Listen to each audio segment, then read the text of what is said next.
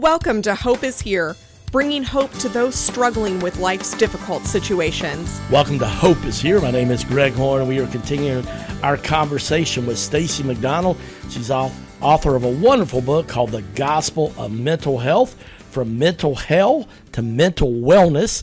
And it's a topic that uh, unfortunately we don't talk a lot about in our churches or on faith based uh, radio programs, podcasts. And yet, Stacey has done a great job of writing this book from her own personal experience and then through her education. She is a school psychologist and also is a, a speaker, a pastor, and uh, just a really, really gifted communicator of God's Word. And this book is just loaded with scripture. And then she's got something called Journal Jewels that where she asks you to some questions to have you to do a little introspection about your own heart mind, and mental health. And uh, if you missed yesterday's program, really encourage you to go to our website, hopeisheretoday.org.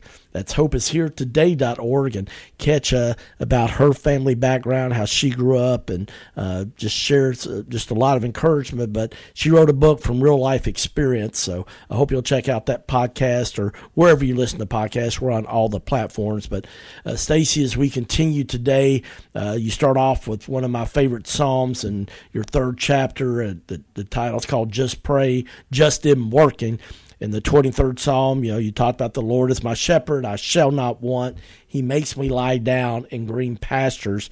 He leads me beside the still waters. He restores my soul. He leads me in the paths of righteousness for his name's sake. Why did you start that chapter off with that? I started it off with that because we recognize that's the most beloved scripture uh, globally. We love this scripture.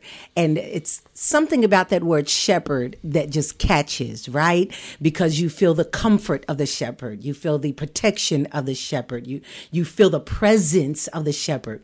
We love the word. And the truth of the matter is, yes, everybody needs a shepherd. You need a shepherd. I need a shepherd. It matters not how high you are up on the scale or the ladder of life, CEO to custodian. We all need a shepherd. Now, as beautiful as the word shepherd sounds when it comes to the actual job of the shepherd. What does the Bible say? It says, The Lord is my shepherd, I shall not want. He makes me to lie down in green pastures. Then it says, He leads me. this is the part I think that we miss. We get so caught up in the beauty of the word shepherd and what the shepherd does that we forget our part, which is to follow the shepherd all throughout the Old Testament, you see God leading his people. He's leading them as a fire by night, uh, and a cloud by day. He, he's covering them. He's protecting them. He's always telling them, follow me. Don't follow any other gods. Don't follow any other customs. Follow me. And you get to the New Testament and you hear Jesus saying all throughout the gospels, follow me, follow me, follow me. So when people say, just pray, oh, I, I, I feel like I'm being, I'm depressed. Just pray. Oh, I, I feel like I may be experiencing some symptoms of bipolar disorder. Just pray. Whatever it is, just pray. Well, it's not as effective to just pray if we don't choose to follow the shepherd into peace. He's never going to follow us. That's not how this works. That's not how any of this works. We are to follow him. And so the reason that just pray just isn't working is because many times we're praying, but we're not following. We won't follow the shepherd into the place of peace. We're asking for peace, and then we disembowel that peace at the same time by turning on all kinds of angry rhetoric on television and social media. We ask God for things like, heal my body, Lord, heal me of diabetes. And then we pick up a big plate of food of uh, pork chops and hot dogs and and consume it hastily. Uh, we ask God for all these things, but we don't understand that we have a responsibility for what we ask for in prayer. So if I'm going to pray, faith without works is dead. There's something I've got to do to show God that I want what I'm asking for. So if I'm asking God for peace, then I've got to show him that this is what I want. I've got works to do with that. And so then I've got to make sure that I pull away from places and people and situations that may be disemboweling my peace. I I may if I'm asking God to heal my body, there may be changes I have to make in my diet and in my exercise. And so I have a responsibility for what I ask for. Hezekiah prayed for his days to be lengthened on the earth. The Lord did just that. And what did Hezekiah do? He messed up for generations after after him. He allowed people to come in and see the palace and showed him all his goods. And before he knew it, his kingdom was taken from him and his children were taken from him. So he was able to live that life out of that prayer, but he didn't have a responsibility for what he asked for.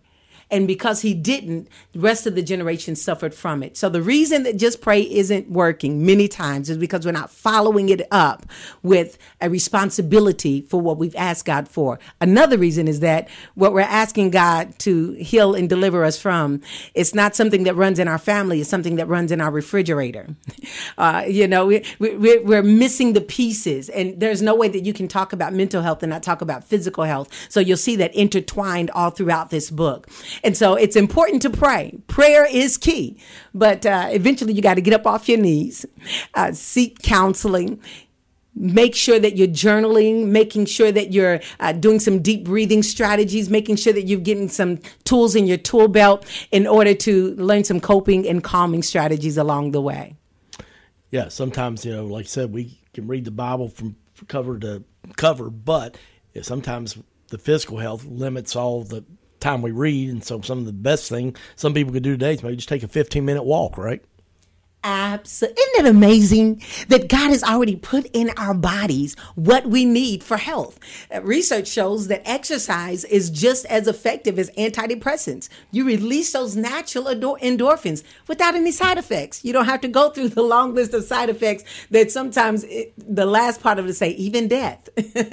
You're not going to die from taking a walk. And so it, it's imperative that we use what God has given us. Isn't that a good shepherd? A good shepherd to say, I'm going to provide, I'm going to put in you what you need for life and living. I'm going to give you the tools, and all you've got to do is just use them or something simple. We said the 15 minute walk, or saying, you know what, instead of drinking uh, soft drinks a day, I'm gonna I'm gonna drink water yeah. at one meal and building off of that. And sometimes it's just a lot of little things add up that come in big changes. Have you seen that to be true as a psychologist and as a pastor and doing ministry all these years? Have you found that to be true? You are what you eat. It is that simple. And what we eat does affect our energy levels. It does affect our emotions. It affects our feelings. We are what we eat. One of the best decisions that I made approximately five years ago was to become vegan because of the mental clarity, because of the extra energy that I gained every time we would do a Daniel fast. And so I just took it all away. And so now for the past five years, it's, it's such a huge difference um, from what I used to eat because I was what I eat what I ate then. Now I am what I eat now. So I feel that energy. I feel the strength. I feel the clarity of mind because of what I put in my body. Well, and I will confess to our listeners that food's an area I struggle in. Uh, one thing I do that I think has helped so much, though, is uh, I go to the gym and work out three or four times a week. And the physical movement, my spiritual health is pretty good, but that physical, so it's usually kind of a combination of things, I guess, is what we're trying to say. Yes. And one of the things I love with your journal, Jewel, in this chapter on page 41, you just said, write down your challenges to following the Good Shepherd write how you have or will overcome those challenges. And I think the first thing to get in healing is you got to be honest with yourself and identify the problem, don't you? Absolutely. Be honest with self. That's what this is all about. Because if you can't be honest with you, who can you be honest with? Be honest with yourself. And as we're being honest with ourselves, that's why I, I, really believe in journaling. And even as we're looking at the Psalms, uh, sometimes people think that journaling is a female thing. Well, we clearly see that it is not. this is how I believe that David maintained his sanity in the midst of all of the hell that he endured was because he was writing down those Psalms. He was self aware. He was writing not just what he went through, but how he felt. And he always finished it with a praise. He finished it with something positive. He finished it with giving God glory. And so being able to write those things things down really helps us to be more aware. I have in this chapter uh, a very simple two sentences. To guide is the shepherd's responsibility. To follow is the responsibility of the sheep. And so, as we're writing these things down and those things that may be prohibiting us from following the good shepherd, asking ourselves, what is it? Do I feel like I know more than the good shepherd?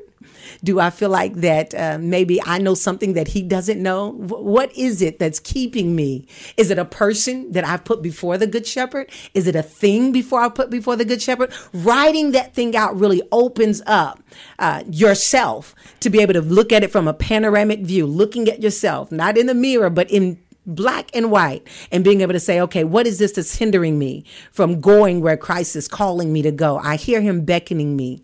I hear him calling me. I, I see his hands wide open. What, what is blocking me? What am I allowing to block me from getting to his presence and getting to healing and getting to peace and getting to joy and getting to restoration? Amen and amen. I love that uh, you addressed, you know, on page 45, you said, you know, we have a responsibility for what we ask in prayer. Jesus is the Prince of Peace, Isaiah 9 6, one of my favorite verses. It makes sense that following the Word of God would therefore bring peace However, Satan is the prince of the power of the air, and if we constantly expose our eyes and ears to be bombarded with slander, murder, sexual images, and greed, we can expect nothing less than a torment of mental hell after praying to the Prince of Peace. And I thought that was so huge because, you know, there's people that, yeah, they do Bible studies or they read their Bible in the morning, maybe lunchtime, but then at night they just fill their minds with just so much garbage on TV. And no wonder you don't have any peace or your mental health struggling. Have you found that to be true? Absolutely. We we may not binge drink, but the things that we're binging on is just as unhealthy. We're feeding ourselves that. It may not be the food or a drink that we're putting in our mouths, but we're putting these images, we're putting this violence, we're putting these negative words into our spirit and then expect to sleep in peace. Actually, research shows that even the uh, the blue light from screens can affect um, the way that you sleep. And so, not just the, the thought of, however, of it just being the screens, but even the images that come from that, the messages that come from that. And because Satan is the prince of the power of the air, you better believe. Thank God for hope is here. Thank God for hope is here because there are so many other air uh, carrying messages that are giving us. Um, negativity, that are giving us depression, that are exacerbating anxiety. I tell you what, years ago, you may not have been able to know what was going on in Africa and all these other places. But when you turn on social media and you can just scroll and see one disaster after one tragedy, after one murder, after by the time that you finish, there is no way that you're not impacted by that. Amen and amen. Really would encourage you to get a copy of this wonderful book. We're talking with Stacey McDonald, The Gospel of Mental Health from Mental Health to Mental Wellness. And one of the things I love, Stacey, at the end of each chapter, you have a beautiful prayer. And this one at the end of page 46, I thought was really, really good. Would you mind uh, reading that? And that that's how we'll close out our program today. Absolutely. Lord, I recognize and honor you as my shepherd. You have given me your word and your spirit to lead me. Forgive me for attempting to lead myself and considering you after my mind has become a mental hell. As your servant David said, when I made my bed in hell, you were there to lead me out. Lord, I praise you for this truth. I ask that you continue to guide my footsteps as I recommit to following you and you alone. Thank you now for the courage to leave the sword room, even if it involves leaving the room that held people I desired to have a relationship with. Thank you for showing me the difference between the sword room versus the prayer room and my portion in my transformation. Thank you for the strength to detox from the poisons I have called necessary. I praise you now for green pastures, still waters, for restoring my soul, and for the right path as I follow you. In Jesus' name, amen. Amen and amen. That's Stacey McDonald, author of a wonderful book, The Gospel of Mental Health. I want to encourage you to go to her website. It's simply thegospelofmentalhealth.org. It's thegospelmentalhealth.org. If you can't uh, write that down, we'll have it available on the podcast. Join us again tomorrow as we'll continue our conversation with Stacey McDonald on Hope is Here. Thank you for listening to Hope is Here podcast. To listen to one of our previous programs or to make a tax-deductible donation, please go to our website, hopeishere.today. That's hopeishere.today. Did you know that Hope is Here is also available on YouTube, Instagram, Facebook, and Twitter? You can find all of these at Hope is Here Lex. Also, check out the daily one minute Cup of Hope, available on TikTok, Instagram, Facebook, and Twitter.